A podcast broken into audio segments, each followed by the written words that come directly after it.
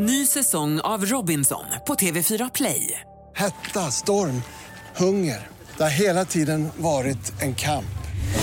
Nu är det blod och tårar. Fan händer just nu. Det. är Detta är inte okej. Robinson 2024, nu fucking kör vi! Streama på TV4 Play. Podplay. Snutsnack sänds i samarbete med Svenska Frisörskolan. Ja, som man hör på namnet, där utbildar man frisörer och barberare. Kanske har du eller någon i din närhet funderat på någon av de två yrkena. Då är det svenskafrisörskolan.se som gäller. Du kan också få studiestöd när du pluggar till frisör. Nu är vårens ansökningstid slut, men är du intresserad att gå en kurs i höst så börjar man ta in ansökningar igen den 3 april 2023. Svenskafrisörskolan.se för mer information. Nu är det dags för ett avsnitt av Snutsnack. Jag har ju vid några tillfällen eh, pratat med poliser som jobbar i andra länder än just Sverige och jag kan säga att eh, det är väldigt intressant att få en inblick i poliser någon annanstans i världen. Alex jobbar just någon annanstans i världen. Han har bland annat jobbat i New York, i Portland, Oregon och idag jobbar han som polis i Florida. Hör om eh, en intressant resa för en eh, kille som växte upp i, i Skåne. Glöm inte heller att gå med i Snutsnacks nya community på Patreon där du får det kompletta avsnittet med Alex. Och är du på Patreon så får du det helt utan reklam och en dag innan alla andra. Patreon.com Snutsnack Annars finns vi såklart på sociala medier, Instagram och Facebook. Och så hör vi lite juridik också med Marie Wallin i Juridiksnack. Nu så hoppas jag att du är försiktig där ute och att du får en riktigt trevlig lyssning. 1310 1070 kom. 1310 Odengatan kom. Ja, det är uppfattat. Vi tar det. Slut. Bra. Klart slut. Varmt välkommen till Snutsnack säger jag till Alex. Hallå, hur är läget? Jo men läget är bra. Jag sitter ju då i ett extremt snöigt Stockholm. Vi hade ju snöstorm i morse, det är den 8 mars här 2023. Men jag vet att där du sitter så är det nog varken snö eller storm. Nej, södra Florida är väl, eh, jag tror väl, kan jag tänka mig att det är kanske 25-26 grader nu och eh, solsken som nästan varje dag. Vad är det? The Sunshine State eller? Nej, det är, är det Kalifornien. Nej, Sunshine State är Florida. Ja, det är Florida. Ja.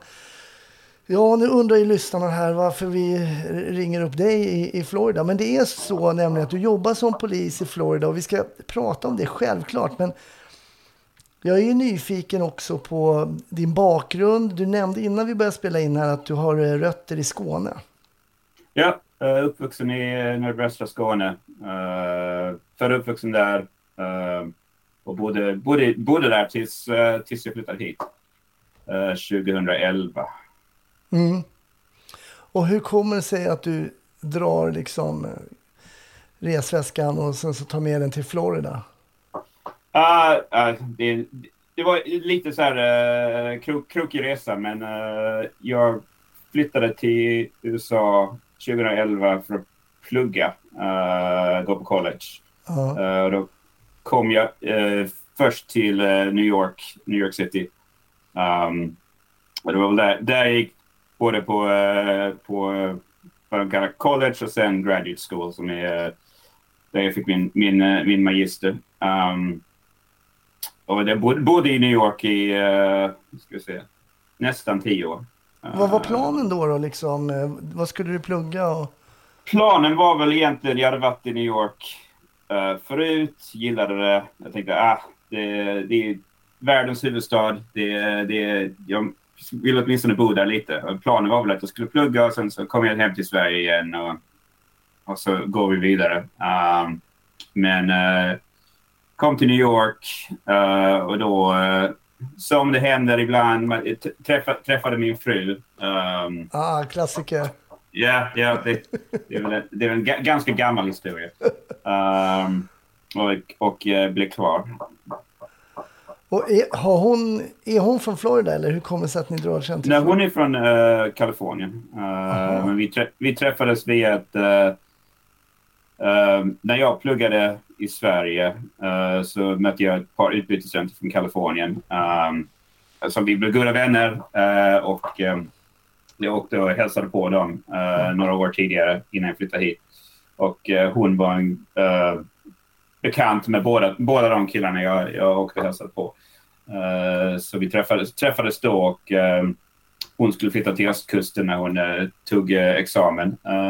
Och jag, vi, vi, vi testar om, testar om vi kan köra ett förhållande och se, se hur det funkar. Mm. fun, funkar det rätt bra. Obviously. Ja.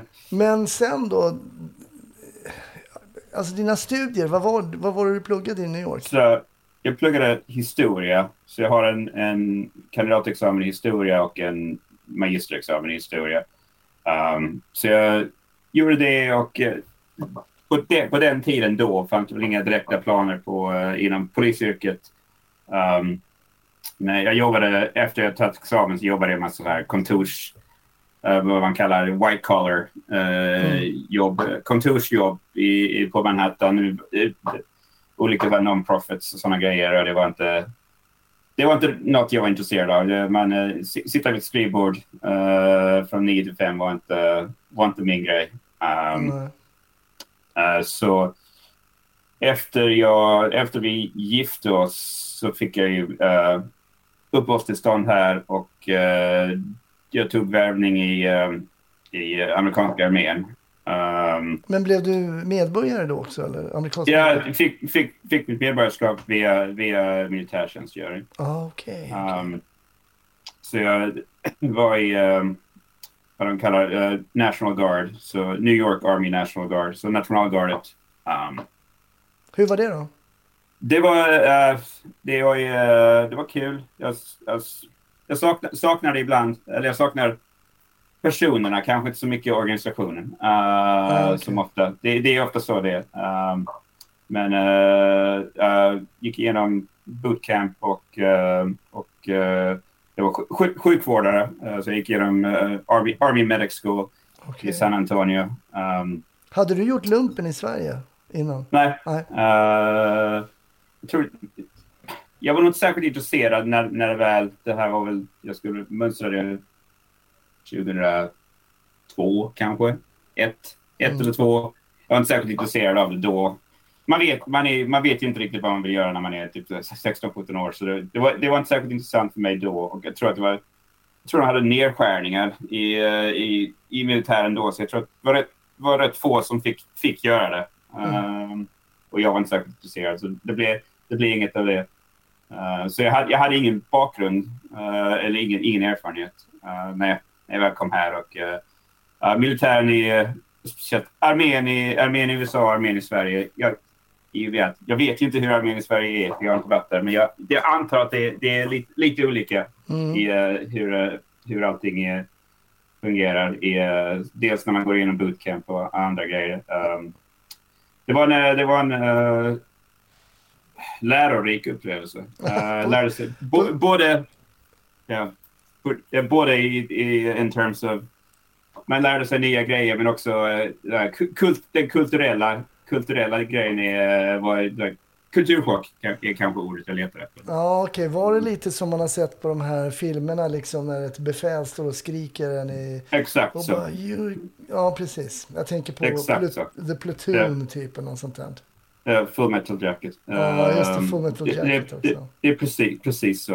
Uh, och jag var lite äldre när jag var där, så jag var väl 30 tror jag när jag gick igenom uh, bootcamp. Och alla, nästan alla andra är mellan 17 till 21. Så Ah. det, det är alltså... Det var the old guy, helt enkelt. Ja, det var jag och en annan, en annan kille från Elfenbenskusten tror jag som var, var de enda som var över 30. Eh, och det var ju- det, jag trodde inte att det skulle vara så jobbigt att vara med, vara med ett gäng 18-åringar. Jag, jag, hur, hur jobbigt kan det vara? Så är det fruktansvärt påfrestande. På vilket sätt? Eh. Berätta, berätta. Jag har glömt bort det så länge sedan. Nej, alltså det, det, alltså, det är rätt enkelt. Det är rätt, man får rätt enkla grejer man måste göra. Det är bara så rätt, rätt, de brukar kalla det right place, right time, right uniform. Så, så, vi, så bara på, det är på rätt ställe, på rätt tid, i rätt uniform. Och sen så berättar vi allting du behöver, du behöver kunna. Det är rätt, rätt enkla instruktioner. Um, men för någon som är 18 och inte har, eh, har ingen livserfarenhet och eh, inte vet bättre och inte, inte vet någonting. mamma och pappa liksom. Ja, precis. Ja. Eh, så är det väldigt svårt. Och det är, allting handlar ju om kollektiv, det är kollektiv bestraffning. Så om någon gör något fel så betalar alla för det. Eh, så det spelar, det är, jag tror inte det finns någonting som är så psykologiskt eh, Jobbigt. demoralizing. Jag vet inte vad jag... Ja, vad det, är jag- moraliserande. Ja. Ja, som, som kollektiv bestraffning. För det, så att det spelar inte någon roll om jag gör allting rätt. Jag kommer, någon av alla av 40 personer här kommer göra någonting fel och vi kommer ändå bli bestraffade. Det får man, jag tror inte man Eh. får göra det i svenska armén. Man får inte ha kollektiv bestraffning. Nej, det, det tror jag, det tror jag någon, någon förklarade för mig också. Det är, det, är så, det är en sån extremt vanlig grej här. Eh, Mm. Ja, på, både min, i, på min tid när jag gjorde lumpen så fanns det också kan jag säga. ja, det kan jag tänka mig. Jag, jag misstänker att de kan ha försvunnit någon gång så tidigt, tidigt 2000-tal eller någonting sånt. Ja. Um, men det, armén är så, militären är så, polisutbildningen är, är, likadan också. Uh, men vi, vi kommer till det. Men, men jag tänker, är det här det föds någon, någon typ av tanke efter militären kring polisyrket? Eller för du berättade att du har inte, du har inte haft det som någon pojkdröm och sådär eller? Nej, eh, så jag hamnade... Så det är National Guard är, är tekniskt sett en reserv, reservkomponent. Eh, så när jag väl när jag blev klar med utbildningen och kom tillbaka till New York eh, så mitt, mitt förband är, en, är ett res- reservförband. Eh, och det var... Jag vill nog säga att det var en... Kanske hälften, ja, lite mer än hälften av alla de personerna i mitt förband var NYPD. Ja, Ehm, eh, mycket, mycket, jäkla, mycket brandmän och poliser. Nä- Nästan allihopa. Ehm, och uh, träffade, träffade rätt mycket folk från NYPD. Och, och det var kanske någonstans där uh, tanken, tanken föddes. Hur uppfattade du de här personerna då? För du träffade ju inte dem när de liksom var police officers utan i en annat läge. Vad, vad var det för karaktärer det här olika människorna som kom från NYPD? Ja, det, var, ja, det är väldigt, eh, väldigt stereotypt. Det är, det är nästan en av, en av tre olika karaktärer. Som att det är italienare, uh, irländare eller, eller från Dominikanska republiken. Alltid, nästan all, allihopa är, Är eh, eh, Italian American, Irish American och Domin- Dominican American.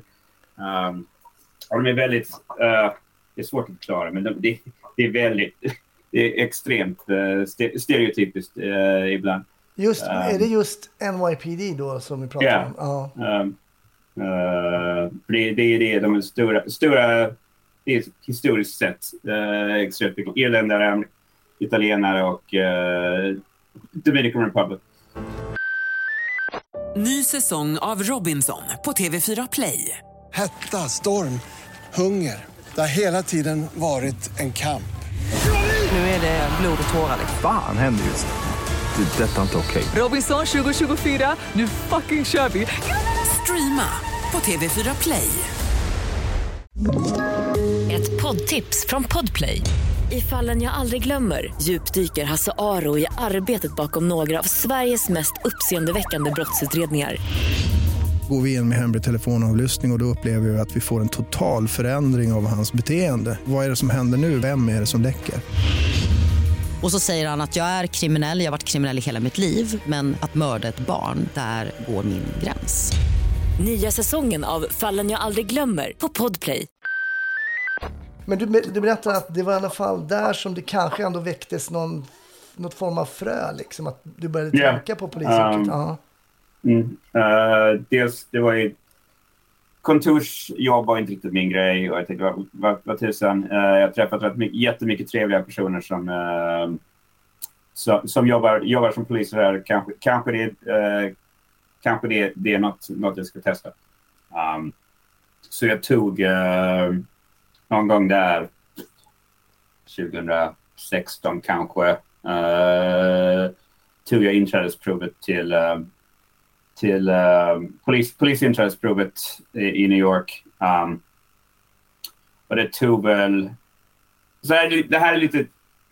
Jag ser om jag kan förklara det här på rätt sätt. Uh, så i Sverige finns det ju bara en polismyndighet. Mm, Uh, mm. Men, men i USA finns det ju må, många olika polismyndigheter för det finns, uh, polisen är inte, är inte feder, federaliserad på, på, på, på samma sätt som det är, som, på samma sätt som i Sverige. Exakt. Så vissa städer som New York som är en väldigt stor stad har flera olika polismyndigheter. Um, staden New York har väl har två polismyndigheter och sen så är det ett par andra polismyndigheter som jobbar inom stan som inte är en del av stan som en del av andra um, governmental agencies. Jag vet inte vad man kan kalla det på svenska. Uh, de, delstatliga och, eh, och uh, delstatliga myndigheter inte är mm, del av stan. Mm. Um, så i, i New York finns det NYPD som alla känner till, den stora, den stora polismyndigheten som, som har hand om um, ingripande, ingripande poliser, um, det vi kallar, kanske man skulle kalla i, i Stockholm, tunnelbanepolisen, tra, trans, transitpolis Mm. uh, och, och um, housing police som är um, uh, New Yorks motsvarighet till miljonpro, mil- miljonprogrammet kanske. Uh, de har Ah, okej. en, de har uh, NYPD har om polis, polis, uh, polistjänster för dem som bor i, bor i de typen av boende. Um, så 35 000 poliser som sysslar med allt det. Sen så finns det en polismyndighet till som, som tillhör stan som är väldigt, väldigt liten. Okej. Uh, tre, 350 poliser. Um, Vad gör som är de? del av det kallas uh, Department of Environmental Protection Police. Så ska vi se. Ska vi, um, tänk dig så det är, man går igenom samma, samma polisutbildning sju månader. Um, och man är lika mycket polis som, som, um, som någon annan. Uh, samma befogenheter. Uh, men själva huvudfokuset för dig är att du uh, skyddar vatten, vattenmyndigheten. Så all, all infrastruktur och Ah. eh, byggnader som, som där New York City får sitt uh, vatt, dricksvatten, dricksvatten från. Oh, wow. Um, så tänk dig... Jag försöker, jag, försöker, fundera på hur man ska...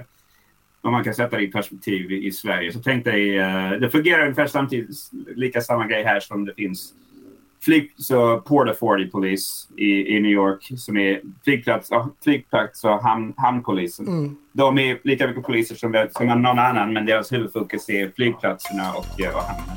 Nu bryter vi av för lite juridiksnack med Marie Wallin. Välkommen tillbaks Marie Wallin. Tack! Vad roligt att få vara tillbaka, säger jag fortfarande. Ödmjukt. Ja, ja. Vad bra. Vi får köra så länge du tycker att det är roligt. Eh, nu vet jag inte, det här, jag kommer ta upp en grej som jag tycker har rullat ganska mycket nu i sociala medier. Ett par veckor nu i alla fall. Och det är det här, jag vet vad en snippa är. Mm, mm, domen i hovrätten, ja. Mm, ja. Precis, en dom i hovrätten. Och jag måste säga, jag brukar alltid när man säger så Åh Hasse, den här som blev misshandlad, vad tycker du som har varit förberedd? Äh, för detta polis? Nej, jag uttalar mig inte, jag vet inte vad som har hänt före eller efter. Och så. Och det, man känner att det blir väldigt, Ja, ja. kanske lite så polariserat. Folk går ut och lägger ut, jag vet vad en snippa. Ja, det var någon som blev dömd. Har du koll på det här, eh, den här domen? Eh, ja, alltså jag är också lite där som, som du. Att ibland, bara på morgonen, så ser man i sitt flöde någon hashtag om någonting. Ehm, och det är väl lite ibland som det kan bli viskleken. Att någon, och så vet man så här, vem har du hört ifrån? Eller vad, vad kommer därifrån? Har du läst domen? Och så förstår man att det kanske inte alla har gjort, men ändå hakar på en hashtag.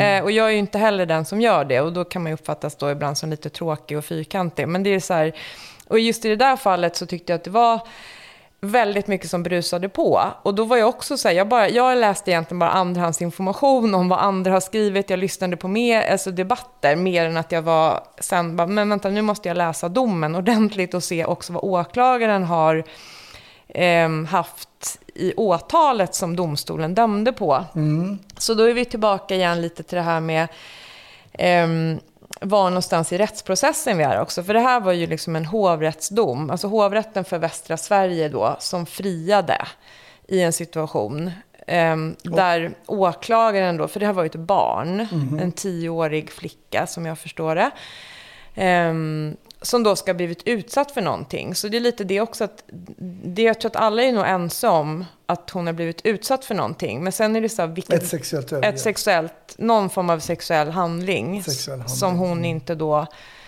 eh, som i den åldern som barn ska behöva vara med om. Eh, så där är det ju liksom själva grunden är ju så att det som har hänt henne, om man utgår från det som är bevisat, någonting är brottsligt. Sen är det ju där vilket brott åklagaren då väljer att föra in i en stämningsansökan och vad domstolen då, som i det här fallet en hovrätt, har att titta på. Om vi förklarar för de som inte är juridiskt insatta Mm. då. Eh, om man går in då som åklagare och om man säger till, i det här fallet till exempel, han åtalas då för Våldtäkt våldtäkt. mot barn. Ja. Ja. Eh, då kan det ju vara så att alla kriterier inte är uppfyllda för våldtäkt. Kan man då istället kan man gå in och åtala för flera brott? Ja, och det är det jag, i den här situationen som är här, och allting är ju liksom fruktansvärt att prata om, för det är någonstans en tioårig flicka som blivit utsatt för det här, och, och någonstans har det ju någon, någonting som är brottsligt har ju hänt henne. Så det blir ju väldigt tekniskt här när man börjar titta på vilket brott. Men det är precis som du säger, att våldtäkt mot barn, och då ska det vara en viss typ av sexuell handling då, som man kan säga är våldtäkt eller jämförlig med våldtäkt, att det är tillräckligt kränkande. Och då handlar det om att i så fall om man tycker att det är våldtäkt, då är det våldtäkt mot barn. Men sen kan det ju vara att man tycker så här, ja men det är inte tillräckligt kränkande. Och i det här fallet pratar man liksom om hur långt in i henne, eh, om det var in eller bara utanpå. Just det, då pratar man om hans fingrar. Ja. Och där finns det ju möjlighet, om man säger så, att titta på att antingen om man, om man kommer fram till att det är så pass eh, kränkande så att det är med, jämförligt med våldtäkt, att det är tillräckligt långt in, eller om man ser att det inte är det, då kan det i vart fall vara ett sexuellt ofredande. Som svar på din fråga så går det att alternativt yrka att man säger det här är våldtäkt, alternativt sexuellt ofredande. I den här situationen som, som åklagaren valde att sluta, för det här är ju också så här inom processen så kan man ju som åklagare också ändra. Man kan gå in om man säger inledningsvis och säga men det är antingen våldtäkt eller något annat. Ehm, och under processens gång kan man säga så här, nej men jag säger nog bara våldtäkt. Jag tycker att det verkar hålla för det och ta bort det här alternativa. Och så som det är gjort slutligen bestämt här så har åklagaren bara yrkat för våldtäkt. Så, så hovrätten skriver att vi tycker inte att det räcker för våldtäkt. Eh, och åklagaren har inte påstått något annat brott och därför blir det friande. Så att, För de kan inte gå in och säga så här, men däremot tycker vi att det är sexuellt ofredande och döma fler, om inte Ja, åklagaren har... och det är väl det där också i den här domen, för man kan säga att åklagaren har ju först faktiskt haft båda yrkandena, men sen dragit tillbaka det här ofredandet, eller sexuella ofredandet. Så det finns, och det är därför jag i den här situationen som är nu, på tal om var vi är i rättskedjan, det här är ju inte prövat nu av högsta domstolen. Eh, Vi vet inte om det kommer göra det heller, för det krävs ju det här prövningstillstånd som vi har pratat om. Men i alla fall som det verkar vara från åklagarsidan så vill de att riksåklagaren ska driva det. Okej. Men frågan är ju då hur riksåklagaren, och, och nu sitter ju vi, eh, möjligen när det här sänds så vet vi, men nu när vi sitter och pratar om det så är det fortfarande någonting som åklagarna ehm, kan föra upp till Högsta domstolen. För gemene man tror jag tror att det här blev ju inte våldtäkt för att det var ju, de visste inte vad snippa betyder. Ja, och, och, och det är det som liksom också om man tittar på det här med processtekniska så kan man också se att självklart så använder de en ordbok på ett sätt som man kan ha synpunkter på. Ehm, Men sen är det också hur den här flickan har uttryckt sig och vad man då ska lägga i det. Och då tänker jag, där har vare sig du eller jag varit med i huvudförhandlingen. Vi har inte lyssnat på de här videoförhören med flickan. Ehm, hade du och jag gjort det så hade du och jag kunnat haft en annan dialog nu. Så det är därför jag också tycker att det är lite viktigt att man hamnar i att läsa ehm, Hovrätten har haft möjlighet att döma för ett brott, slutligen som åklagaren har sagt, och det var våldtäkt. Men det verkar som att de ändå har haft uppe det här sexuella ofredandet också. Eh, och det är en annan fråga, då kanske de ändå hade kunnat oavsett vad åklagaren har rubricerat det som eller inte. Ehm, och, det, och så länge det inte liksom någonstans är rättsligt prövat i högsta instans eh, så tycker jag att vi, vi, man kan ha synpunkter på hur domen är skriven i förhållande till att flickan säger saker och så drar man någon slutsats kring en ordboks definition. Ehm, För då pratar man om så här yttre eller inre Ja. liksom delar av köns och där hon ju ska ha och så. sagt Mm. att det var inuti. Ehm, men sen finns det också, i, man tänker det här med att klargöra, vad menar hon verkligen? Och hon är ju liksom inspelad i förväg. Hon har inte suttit och blivit Nej. hörd i rätten.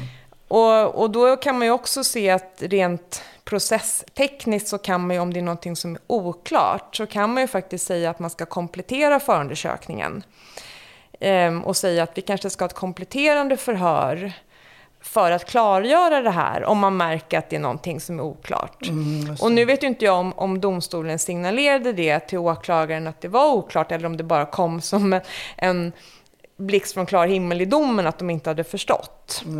Men så kan man ju säga bara om man tänker generellt som åklagare, att man sitter i en huvudförhandling och så märker man att men gud, det där borde ju kanske ha kompletterats eller så. Eh, Det är inte så att det är någonting man ska göra, för du ska ju vara klar med din förundersökning. Men jag tänker om det verkligen är så här mycket som står på spel och allvarliga brott. Ehm, det kanske är någon som säger, men jag har ett, det dyker upp någon som säger, men jag har faktiskt i ett förhör i domstol, men det finns en Peter också. Ja, men då kanske det finns läge där att stanna upp och höra den där Peter. Ehm, på tal om att reda ut För det gäller ju att ha- oklarheter. Det gäller ju då, tänker jag, som polis, om det bara är inspelat som ska spelas upp i rätten, då gäller det ju att ha väldigt, alltså tömt ut alla frågeställningar kan jag tänka mig. Ja.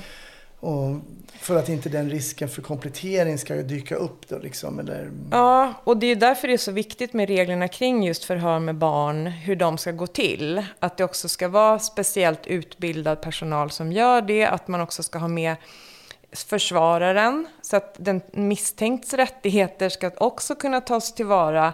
Eh, och jag vet ju också när man sitter i den där ehm, förhörssituationen, att man får ju sitta med och lyssna och titta som åklagare och som försvarare och målsägandebiträde. Så, så håller ju poliserna de polisanställda förhören. Och sen är det några kompletterande frågor, vill du ställa någon fråga till? Eh, Men allt blir ju liksom paketerat där och då. Och sen blir det bara en uppspelning. För det är ju liksom för att skona barnet.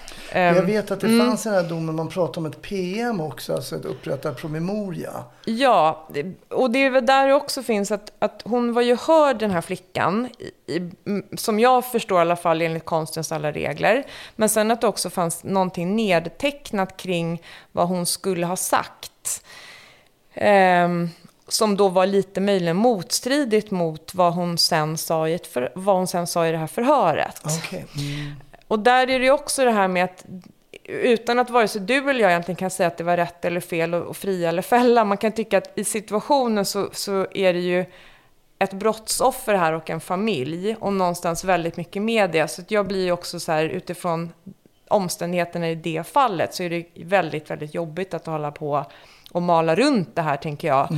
Ehm, men återigen tillbaka till rättssäkerheten, att är det någonting som är oklart? För där fanns det ju i alla fall någon form av information i det här PMet som då inte kanske riktigt var detsamma som var i det här inspelade förhöret. och då måste vi också förhålla oss till det att det går ju inte att kontrollera de uppgifterna på samma sätt när det inte är ett förhör. Nej. Och inte personen är på plats. Nej, så det är många ingredienser i sådana här fall med barn som blir utsatta för saker. Och det som, som kan bli lite fel i signalerna här, det är ungefär som att det som har hänt är okej. för att det blir en friande dom, snarare än att man ser att på det sättet som det här åtalet framfördes i domstol, så i alla fall har hovrätten uppfattat det som att vi kunde bara döma på då våldtäkt eller inget. Ehm, Men att man kan se att hade man haft kvar det här sexuellt ofredande så hade det som ett yrkande kunnat vara något man hade blivit dömd för. Ja. ja. Okej, men då, då kan vi väl i alla fall konstatera att det blev inte bara en friande dom i det här fallet endast för att några inte förstod ordet snippa. Nej, om man ska dra det lite längre Mm. så ska vi nyansera det till det. Ehm, och jag tycker att det vore bra att återkomma till det här när vi vet om Högsta domstolen tar upp det eller Mm, inte. vi ska givetvis eh, följa upp Ja. det. Mm. Men bra att ta upp. Det här är allvarligt. Det är därför vi också låter lite mer allvarliga. Men det Ja. är... Mm. Det gör vi. ja, tack. Tack. Ny säsong av Robinson på TV4 Play. Hetta, storm, hunger. Det har hela tiden varit en kamp. Nu är det blod och tårar. Fan händer just nu. Det. är Detta är inte okej. Robinson 2024, nu fucking kör vi! Streama på TV4 Play. Ett poddtips från Podplay. I podden Något Kaiko garanterar östgötarna Brutti och jag, Davva, dig en stor dos skratt. Där följer jag pladask för köttätandet igen. Man är lite som en jävla vampyr. Man har fått lite blodsmak och då måste man ha mer. Udda spaningar, fängslande anekdoter och en och annan arg rant.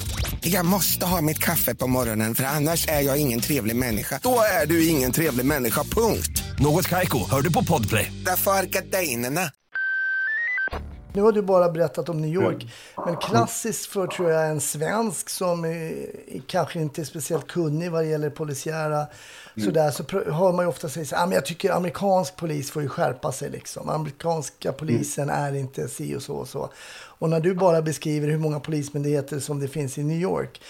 Eh, det går ju inte att prata egentligen om amerikansk polis om man ska liksom sätta, folk sätter betyg på det. Utan vi har ju också olika, jag menar jag var ju på utbildning i, hos LAPD och där kom ju alla, de var ju från Orange County och de var från olika ställen liksom. Olika polismyndigheter eh, med olika bilar och så vidare och så vidare. Ja. Så det finns ju 18 000 olika polismyndigheter, lokala och delstatliga polismyndigheter i USA. Eh, så alla har olika policies, olika, olika eh, chefer. Eh, de är total, en, poli- en polismyndighet i Florida kan vara total, dag och nattskillnad från en polismyndighet i Kalifornien eller, eller Oregon eller New York. Mm. Um, Så det, det, är- det, är- den, den, eh, man kan inte jämföra. Hur var de här testerna då? Berätta om de här testerna som du gjorde till New York. Är det för att bara NYPD eller var det för hela, skulle, hade du kunnat söka, om du gör de där testerna kan du köpa, Så, söka olika? nej, alltså, det, beror, det beror lite på vilken, vilken delstat man är. I, I New York, i New York City, eh, så har NYPD och DEP, PD, myndigheten jag jobbade på, de har två, de har två um, inträdesprovet är, är inte detsamma. Uh, ah, okej. Tek- Okej. Ja och nej. De är, det provet är, är... Man söker antingen till NYPD Police Officer Exam eller DP Police Officer Exam. Uh, de är olika i namn bara. Uh, i, tekniskt sett, för jag har tagit båda, båda proven, så är de i, i exakt likadana. Ah, Um, märkligt nog. De, de skulle nog inte kunna köra, köra samma prov för båda. Uh, och det, är- det är ett... Så an, själva processen är rätt lång. Uh, lik, uh, likadant som i Sverige, antar jag. Um, så själva provet, själva inträdesprovet är inte särskilt komplicerat. Uh, det, är- det är lite så här memory-grejer. Like, uh, här ser du en bild och sen ser du en bild 30 sekunder. Så, sen så, vil, vad, eh, vilken, vilken färg var, var eh, persiennerna på, eh, i fönstret på andra våningen och sådana grejer. Mm, och, och, och sen lite läsförståelse och lite skrivförståelse. Kan du skriva en, en något coherent uh, polisrapport liksom, och sådana grejer. Um, det, är inte, det är inte särskilt komplicerat. Um, och sen efter det så tar det, tar det lite tid. Uh, får se. Jag kommer inte ihåg vilken, vilken ordning alla grejer han kom i. Mm. Eh, jag tror att sen nummer andra delen var någon medical, medical uh, så bara kolla färg, ja, synen, uh, färgseendet. Och Uh, kan du, kanske? ja, har du, har du, eh, har du båda, båda, båda benen och armarna på dig? Liksom? Kan, du göra, kan, du göra, kan du röra dina tår och sådana grejer? Um, och sen efter det så var det, jag tror fysprovet som för NYPD har en sån här hinderbana som man måste springa igenom. Uh, som är döenkel. Uh, DP hade, hade mer standard, standard, uh, standard grej som um, en minut uh, sit-ups, en minut armhävningar och sen mile and a half uh, löp, löprunda. Um, mm.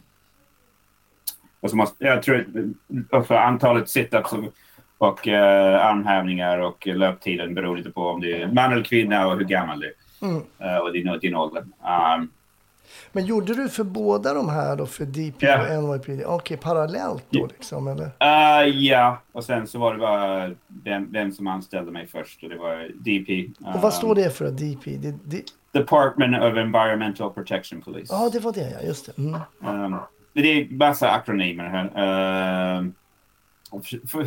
uh, stoppa mig om, om jag bara Nej, kör på. springer iväg med, med, med sådana grejer.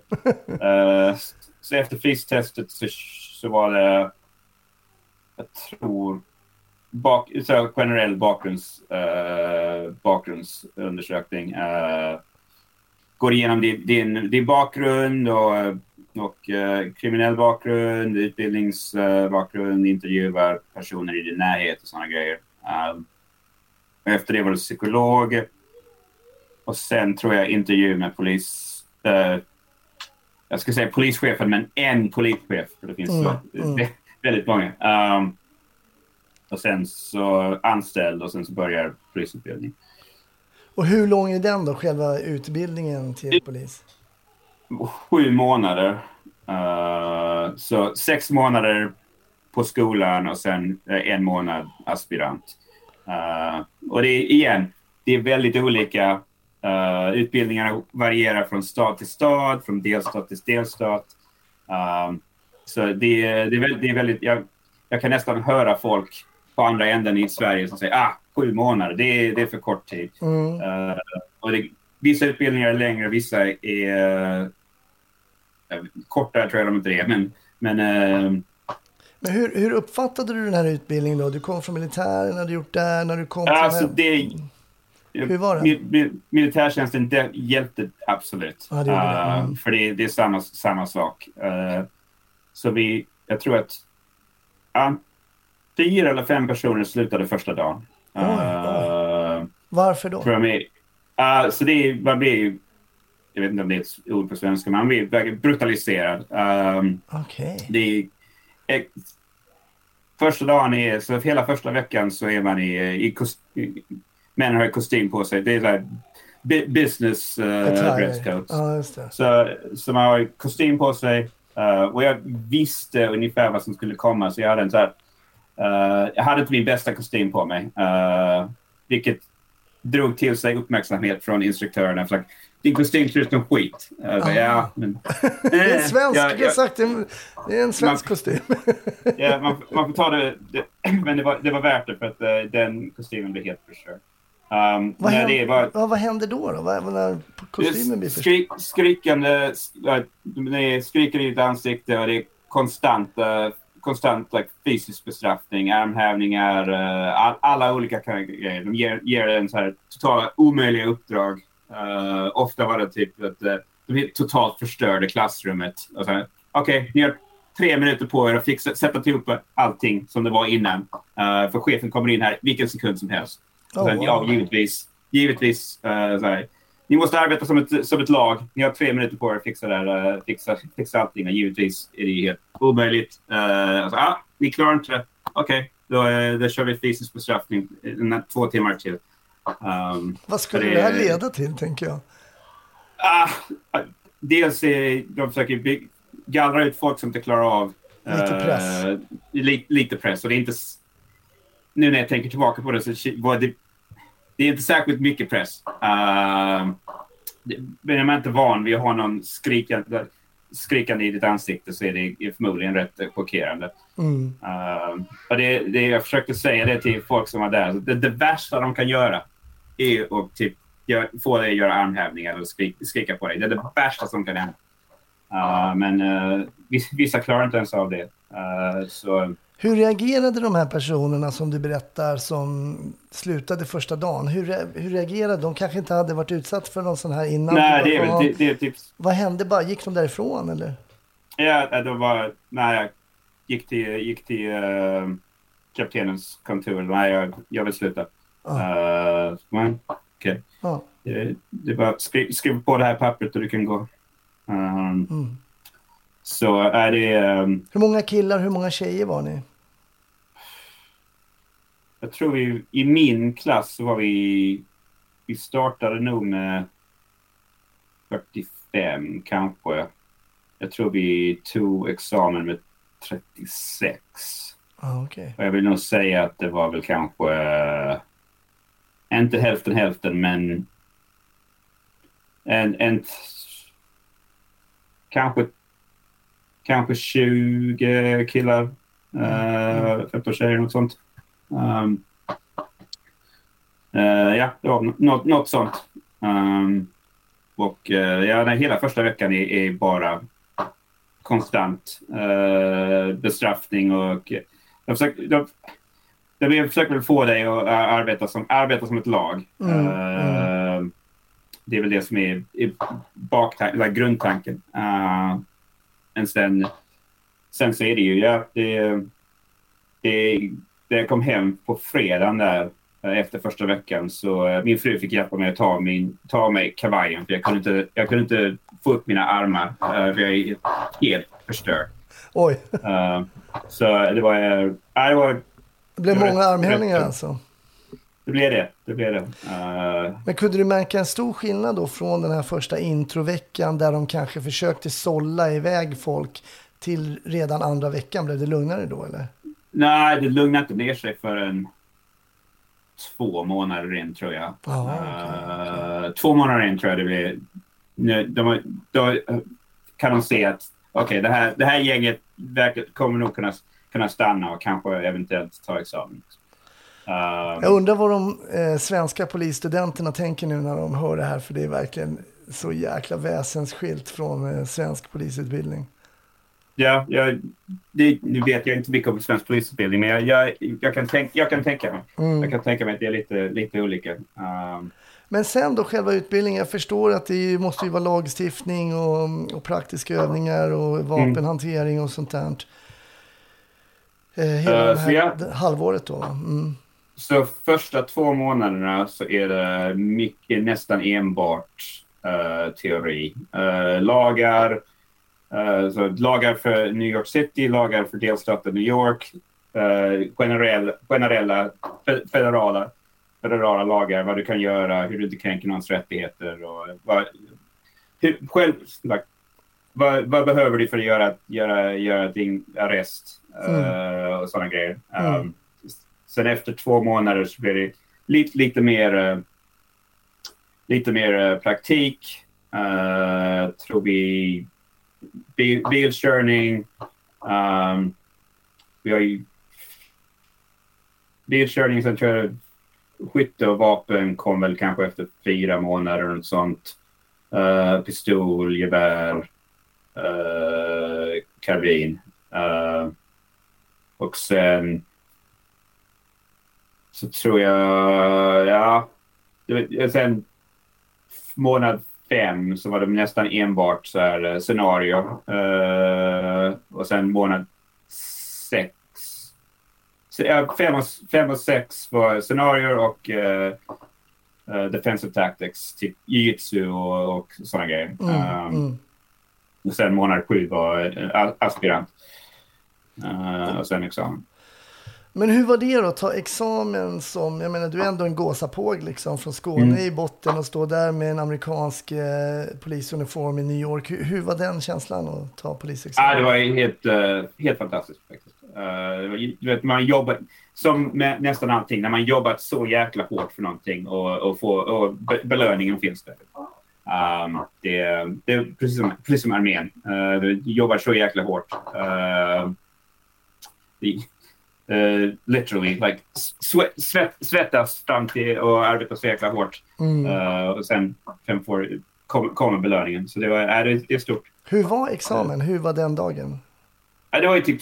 Ja, på, du vet, på, på sann amerikansk manér. Bombastiskt och, eh, och, mycket... mycket eh, du vet, ta, tal och... Tal och, eh, och uh,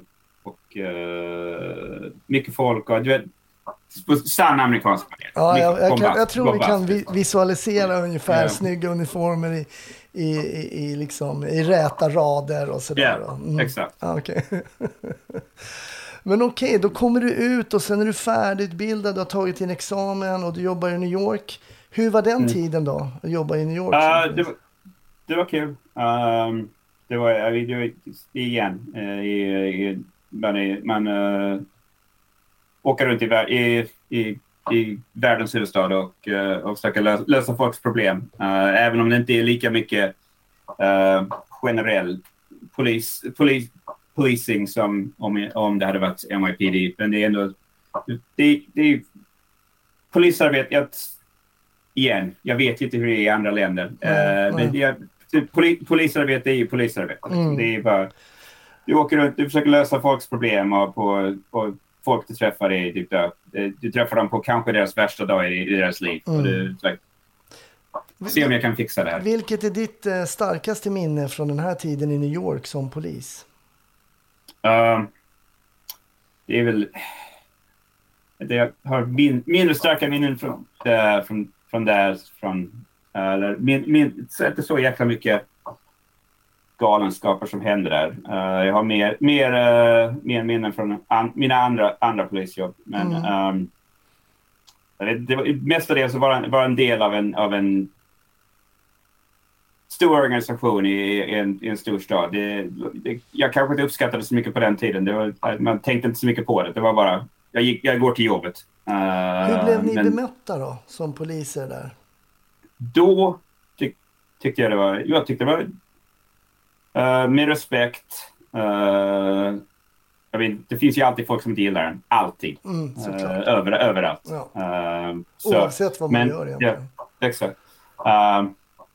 Så jag tyckte det var bra bemötande. Uh, det mest, mestadels. Uh, jag tyckte inte det var... Det var, det var jag, jag var... Jag, jag vill inte säga att jag njöt att gå till jobbet, men, men eh, det, jag gillade Jag gillade, gillade att gå till jobbet. Det var inte, jag jobbade i, tyvärr, na, nattpasset nästan he, hela, hela min tid. Mm. Uh, jag vill säga 90 procent av min, min poliskarriär har jag arbetat, har arbetat nattpass. Så, Okej. uh, det, det är väl, det är kanske, den delen är väl inte så kul. Um, Men du byter sen då, då och var, var, var går du då? Så eh, runt slutet, slutet på eh, 2019, uh, jag och min fru tänkte vi var lite trötta på, trötta på New York. New York är, en fantastisk stad men det är också väldigt dyrt. Uh, Mm, mm. dels, så man kan, det var idén att, att kunna kö, köpa ett hus eller köpa en lägenhet är nästan, eh, nästan omöjlig. Uh, dels för att jag, jag tjänade så extremt lite pengar och eh, även Vad, min vad fru. tjänade du där? Kommer du ihåg vad du tjänade där? Hos... Så jag tror när jag gick in på polisutbildningen så tjänade jag 42 000 dollar om året. Mhm. Eh, när, jag tog när jag tog examen så tjänade jag nog 45 kanske tror jag. Mhm. Sen gick det upp till 46 eh, året efter. Um, så min, min fru är, eh, är, är advokat.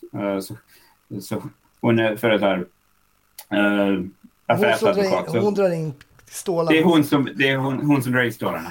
Eh, så, men uh, tänkte vi skulle, hon, hon är ju från västkusten så vi tänkte vi skulle vi flyttar, flyttar eh, närmare hennes familj. Eh, och jag, jag började le- kolla, kolla, efter, kolla efter polisjobb på västkusten. Uh, ans, ansökte till ett par olika myndigheter men blev anställd av polisen i Portland, Oregon. Eh, som ligger uh, i delstaten som är precis ovanför Kalifornien. Mm. I tre delstater på västkusten, Kalifornien, Oregon och, och Washington längst upp. Um, så jag kom till, kom till Portland, Oregon. Vi hade varit där förut ett par år tidigare. Uh, och vi hade sagt att den är lite, lite så här knasig, knäpp stad, men eh, lite alternativ så här. Men den är eh, inte, inte för stor, inte för liten. Eh, det känns, känns väldigt säkert.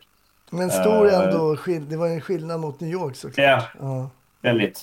8 miljoner mot 650 000. Så det är skill- skillnad, uh, for sure. Um, så jag kom dit i början på 20, 2020. Uh, typ mars, april kanske, något sånt. Um, och i och med att jag hade redan gått igenom uh, polisutbildningen i New York um, så, fick, så kunde jag gå igenom en, en del en kort, kortare utbildning uh, Mm. i, i Oregon. Uh, som mestadels... för det- Lagarna i Oregon och i New York är, är, är olika. Uh, Vad, skulle men säga, själva- vad skulle du säga skiljer sig mest? Var det någonting du reagerade på där mellan New York och Oregon? Som... Inte- så, inte egentligen, så egentligen är det mer att oli, olika, olika brott kan heta olika grejer. Okej, mm.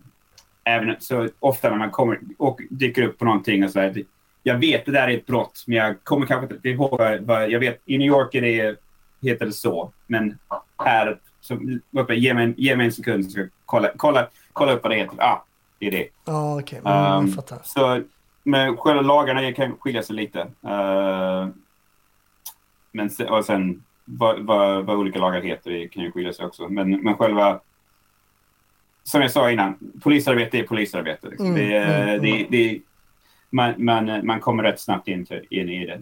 Um, så jag gick, jag gick igen, egentligen igenom en jättekort så här, Oregon specific eh, utbildning. eh, som var, i och med att det var co- covid så var den, var den via, via Zoom. Uh, vilket var helt, helt, helt värdelöst. Jag kan inte förstå hur folk eh, kan gilla, gilla att arbeta via sådana grejer. Eh, Via, via dat- dator. Um, eh, så, kom, så det var dels gjorde den rätt kvickt och sen kom direkt, nästan direkt ut på gatan. Um, och det var så i, i maj 2020 så kom ju eh, George Floyd.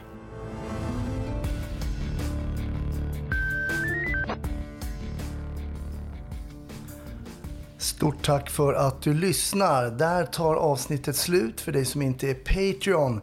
På Patreon så fortsätter samtalet i en halvtimme till med Alex. Ja, vad hände efter George Floyd? Vad hände i Portland där han jobbade? Jag kan säga att det blev extremt mycket riots just i Portland. Hur är det att jobba eh, under sådana förhållanden?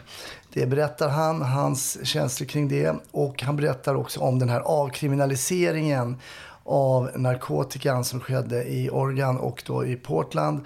Hans tankar och eh, känslor som polis att jobba under eh, den nya lagstiftningen där. Patreon.com slash snutsnack eh, blir det ju eh, Patreon där och där finns det ju också en massa eh, bonusmaterial och lite annat att ta del av.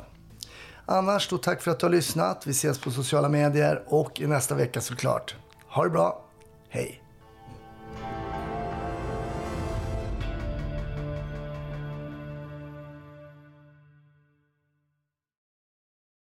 Ny säsong av Robinson på TV4 Play. Hetta, storm, hunger. Det har hela tiden varit en kamp. Nu är det blod och tårar. liksom. Fan händer just nu. Det. Detta är inte okej. Robinson 2024, nu fucking kör vi! Streama på TV4 Play.